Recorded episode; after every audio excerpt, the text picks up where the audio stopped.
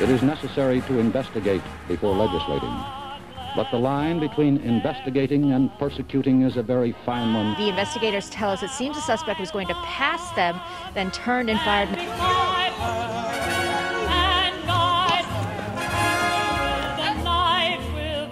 Christine, Laura, what you're seeing behind me is one of multiple locations. I rise to support the impeachment of President Donald J. Trump. And I'm about to talk to him about allegations that he was involved with prostitutes in Moscow and that the Russians taped it and have leverage over him.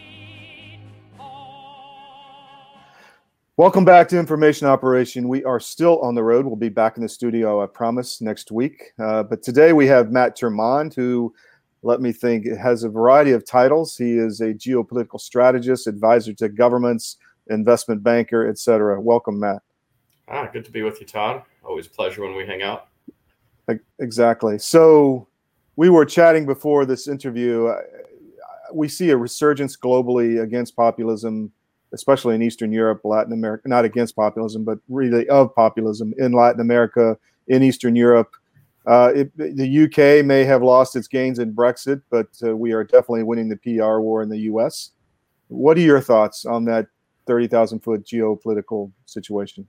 You know, my view has been sort of steady from the beginning, which is that there's a great inflection after 50 years of a coordinated globalist hijacking and takeover of sovereignty through supranational governance, through mm-hmm. the United Nations, through the EU, which you know initially sold itself as a economic trade agreement to regulate coal and steel, which would be the two key inputs to mechanized and industrialized warfare coming out of World War II, and it morphed into this. Uh, this agglomeration of federalized statehood and lost and deferred sovereignty uh, to unelected mandarins and bureaucrats in Brussels and Strasbourg, uh, a French academic project and a, a, German economic project, and the EU's been the tip of the spear in this. Uh, mm-hmm. The WTO, the IMF, the World Bank, uh, the central banks in, in, in, China, the US, Japan, uh, all working in concert toward what they call cohesion or harmonization,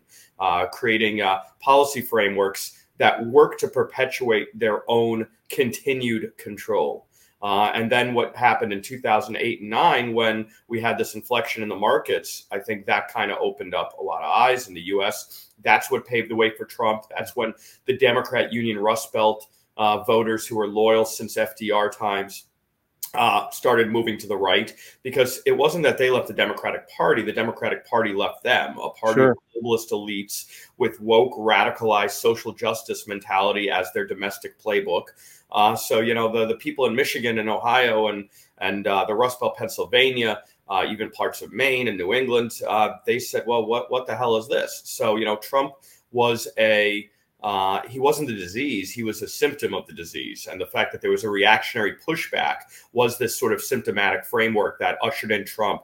Brexit, Central Europe, uh, you know, post-communist nations who saw what Brussels was doing, their sovereignty being violated by Berlin, uh, mm-hmm. and turning them into economic vassals. Uh, yeah. The German banking system, what it did to Southern Europe, in Greece, yep. Spain, Portugal, Italy, uh, the the the pigs, the sort of Southern economy, uh, club club med economies that the German banks had basically taken over and also made economic vassals. So these things, these trends have been set in motion over decades. And it really came to the forefront. The inflection occurred in 08, 09 when the banks got bailed out, but mm-hmm. wages stagnated across the developed world. And then it took a few more years to percolate with Hungary and Poland leading the way in Central Europe, knowing what unaccountable bureaucracies look like, and then accelerating Trump, Brexit, uh, Bolsonaro. Uh, and then, you know, there's some, uh, you know, nothing goes straight up, nothing goes straight down. There are ebbs and flows. Mm-hmm. Markets are, are, very instructive because that's just a graphical representation of human activity. Mm-hmm. Markets are just the sum total participant uh, participation, the aggregate participation and wisdom of all the participants uh, voting through you know choices commercially. Uh, and then we see, you know, a little bit ebbs and flows. You know, I see, oh, but populism is losing because look at Macron wins. Well, Le Pen got 35% in the second round. In right. lefty uh, establishment France, a third of the voters voted for Le Pen four years ago. And now I think with the changing of the guard in French politics on the right, with Eric Zemmour coming to the forefront and will probably be the the leading figure on the right, Marine Le Pen being over because she was unpalatable to so many for so long. Right. We're going to see an even stronger populist uh, uh, resurgence in the, the the deepest hearts of established and establishment globalist leftist Europe.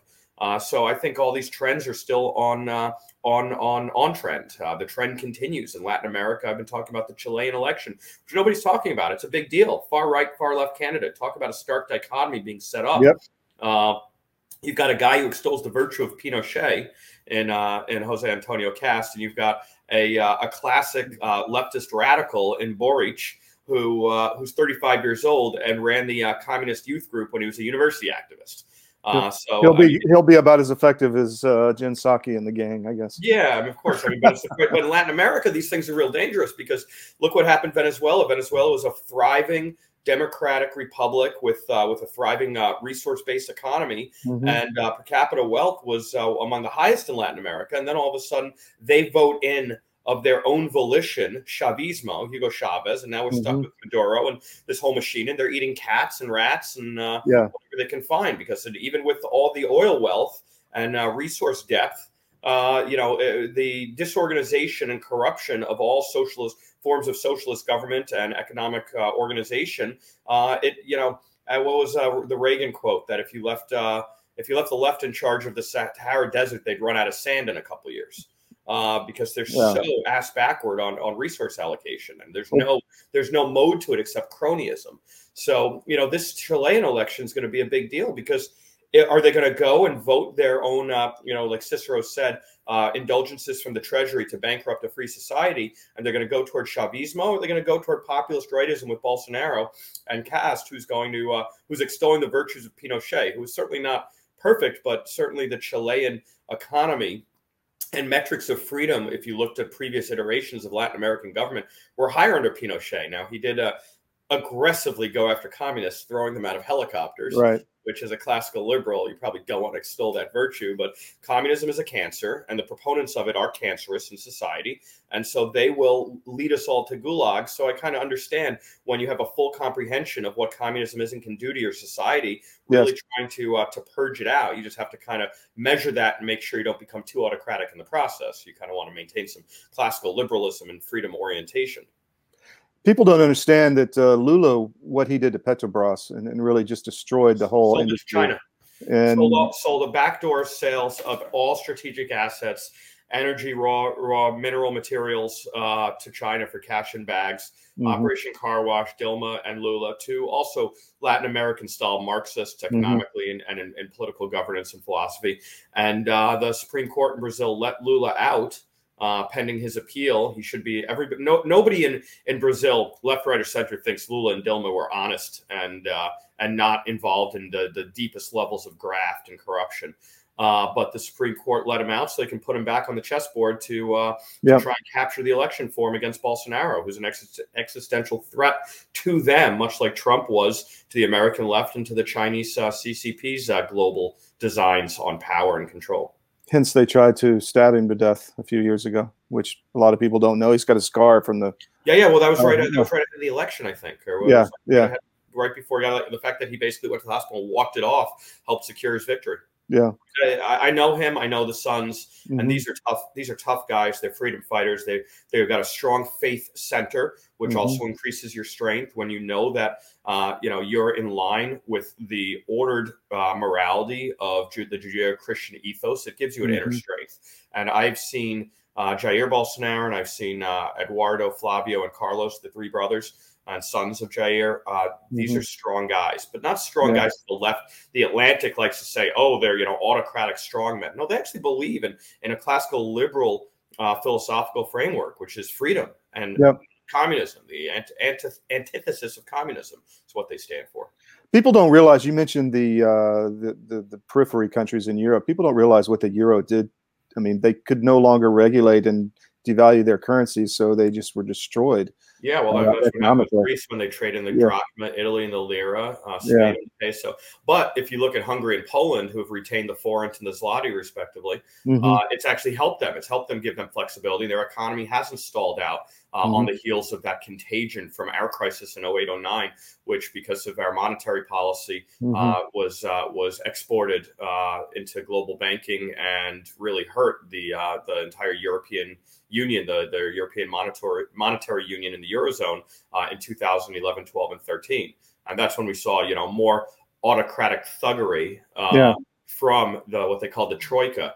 The, uh, the the European Central Bank, uh, the the IMF, and the uh, the European Union, and they uh, they really came in and they, they basically as a as a mechanism controlled with levers controlled by German banking and German business and political elite, uh, they really made Italy and especially Italy and Greece again Mhm. their vassals. I mean, they they deposed freely elected sovereigns in both countries uh, under the name under the uh, the, the the guise of uh, emergency power and necessity. Yeah.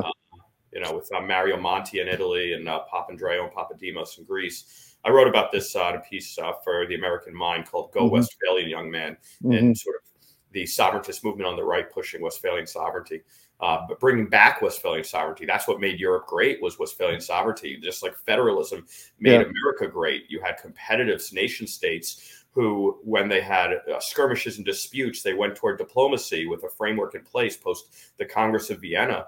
Uh, you know, Treaty of Westphalia was 1648, and it sort of got tested in the in the following 150, 60 years. And then the Congress of Vienna was uh, was assembled to uh, to to shake out all the disputes, and that paved the way for a more diplomatic Europe. Of course, there was war, uh, but it still allowed a competitive framework with nation states to take hold, and that was what made Europe great. And then the European Union, starting in '48 with the European Coal and Steel Commission, uh, tried to break down uh, that proud heritage of Westphalian sovereignty and turn into a, an amorphous superstate with a degraded culture, as left always does, is degrades Yeah. culture. So, what do you think about the UK? I mean, I had uh, one of our writers who worked for Nigel, uh, Gawain Towler, wrote a piece this morning on the social credit score that's really gaining hold there in various forms. Uh, you know, they they they pushed through Brexit and you know got eighty percent of what they wanted, but now it seems that uh, Boris is just really uh, throwing in the towel. What are your thoughts there? Well, Boris is a is a product of the establishment elite. Everything from Mhm. his schooling to his political and journalism careers. Uh, so you know, even when he became he came out pro Brexit, uh, this was not because he really believed in Brexit. Uh, he Yeah. came out pro Brexit because he he went like this Yeah. and saw the winds of inflectionary change that we discussed, and he saw that Brexit was the winning uh, was the winning hand, was the winning. Uh, winning way to play the cards dealt to him as a, a political uh, player and a journalist and a, a social critic. You know, coming out on favor of British sovereignty as opposed to European Union integration was the winning strategy. Uh, so, you know, and good, and I'm glad he did make that calculus as opposed to you know stay married to the failure that is the EU. Yeah. Uh, I'm really confused about the Commonwealth countries. Here's the the the the countries and societies that have the, the, the strongest, richest heritage of classical liberalism, of limited government, of individual rights. Uh, Mhm. You know, starting with the Magna Carta, but all the way through. You look at Will, uh, William Wilberforce in British Parliament fighting against slavery. Uh, it's a very proud tradition, uh, and the British, uh, you know, uh, political scientific thinkers uh, like Edmund Burke uh, and the Scottish Enlightenment, the Scottish Mhm. thinkers, they were the ones who were the great purveyors of this sort of post Enlightenment, post Enlightenment uh, framework that made it uh, focused on individual nations and individualism versus the French, the Voltaires and the Rousseaus who went towards statism. Uh, you know, liberté, égalité, fraternité, which is a, a statist mentality. Uh, and here we have, you know, the greatest experiment in classical liberalism Yep. was the United States. And that was only could have been birthed out of the British and Scottish Enlightenment tradition. But then you've got, and so you, you still have this, you know, war, this desire for freedom, but you've got Australia, you've got Canada, uh, and they have gone hundred percent the other way toward a leftist, radical, controlist mechanism. That's Isn't this uh, isn't this targeted? I mean, they're targeting the Commonwealth. It's obvious, right? I think so, but I mean, look, Yeah. they're also targeting Austria. We see what's going on in Austria right now. Yeah, yeah. Uh, Mm. I, I think that anywhere they can target's fair game. The State Department was targeting the Balkans under Yeah. Obama and the Hillary Clinton State Department, and Soros had a huge, uh, huge, uh, huge foothold in the Balk- Balkans. You know, trying to Mhm. trying to control Macedonia, and uh, Montenegro. I actually had Mm-hmm. dinner with the uh, the former prime minister of uh, Macedonia, now North Macedonia. The stories he had about you know the overreach into his country by the State Department, the Obama administration, Hillary Clinton, and very very much likely catalyzed by Mhm. uh, by Soros' designs on the Balkans as a ripe fertile ground for Sure. economic hijacking and then control. Uh, Yeah, we're, we've talked about this, you and I, but we're interviewing Barisha tomorrow morning, I think, and to talk about that exact situation of Soros control in the Balkans. So, um, what do you think about this new new variant? Uh, I tend to think it was uh, just a matter of time before they had to step up the fear porn to try to rank because they're losing across the board. I think so. Yeah. there- there's something coming. I knew something was coming. Yeah, the day after Thanksgiving, before Yeah. Christmas, lock everything down, lock everyone down. Uh, Mhm. You know, hit the economy more, create more crises, Mm-hmm. uh, and then this is ahead of 2022, which is a very, very important year electorally globally for the Yeah.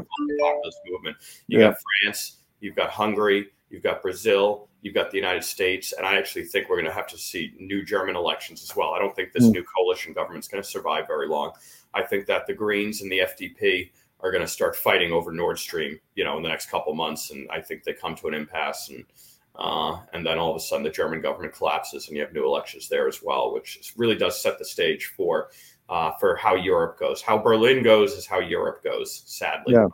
So, how should we uh, prepare for this next year in your mind? What what can people do besides just prepping and and getting involved politically, obviously from the ground up? I mean, that's that's the that's really the only key is uh, Mhm. eternal vigilance, uh, careful study of what's going on around you. Do not believe the spoon-fed fake news media narratives that are such bullshit that it's Yeah. it's brazen. I mean, look, I was just reading a New York Post article about Facebook censorship of everything related to Kyle Rittenhouse. They called him a uh, this was a mass murder and a terrorist event. So under that uh, framework of their terms, they were allowed to to stifle and cut out any coverage of Kyle Rittenhouse, including attorneys at places like Georgetown or wherever who were doing analysis over his defense, uh, which was obviously robust and ended up vindicated in, uh, in a full unanimous jury trial acquittal. So, uh, uh, you know, be vigilant. I one of the reasons that I'm you know promoting GETTR is because I believe that it is an unfettered free speech platform, and I think it's Mhm. going to gain strength. I was in Hungary, uh, I've been in France, I've been in the UK, I've been in Germany. I'm just trying to kind of explain to them that uh, Facebook and Twitter and the established uh, media, which is already coming after you, while the established social media guys are going to start cutting you off at the most inopportune moments, so you cannot message to your base Right. galvanize and further restrict free discourse and cement their power with their establishment uh, cohorts. Uh, so I think uh, you know freedom of speech is key. It needs it's like a muscle. If you don't exercise it, it atrophies. Yep. Uh, and they're going to try and force that atrophication. Uh, and so we have to push back on that. So knowledge, uh, do the work, uh, exercise your rights, and when they uh, when they try and stifle your rights, raise hell. Well, on that, Matt, thank you very much for your time. I want to do this on a regular basis because Yeah, you're by all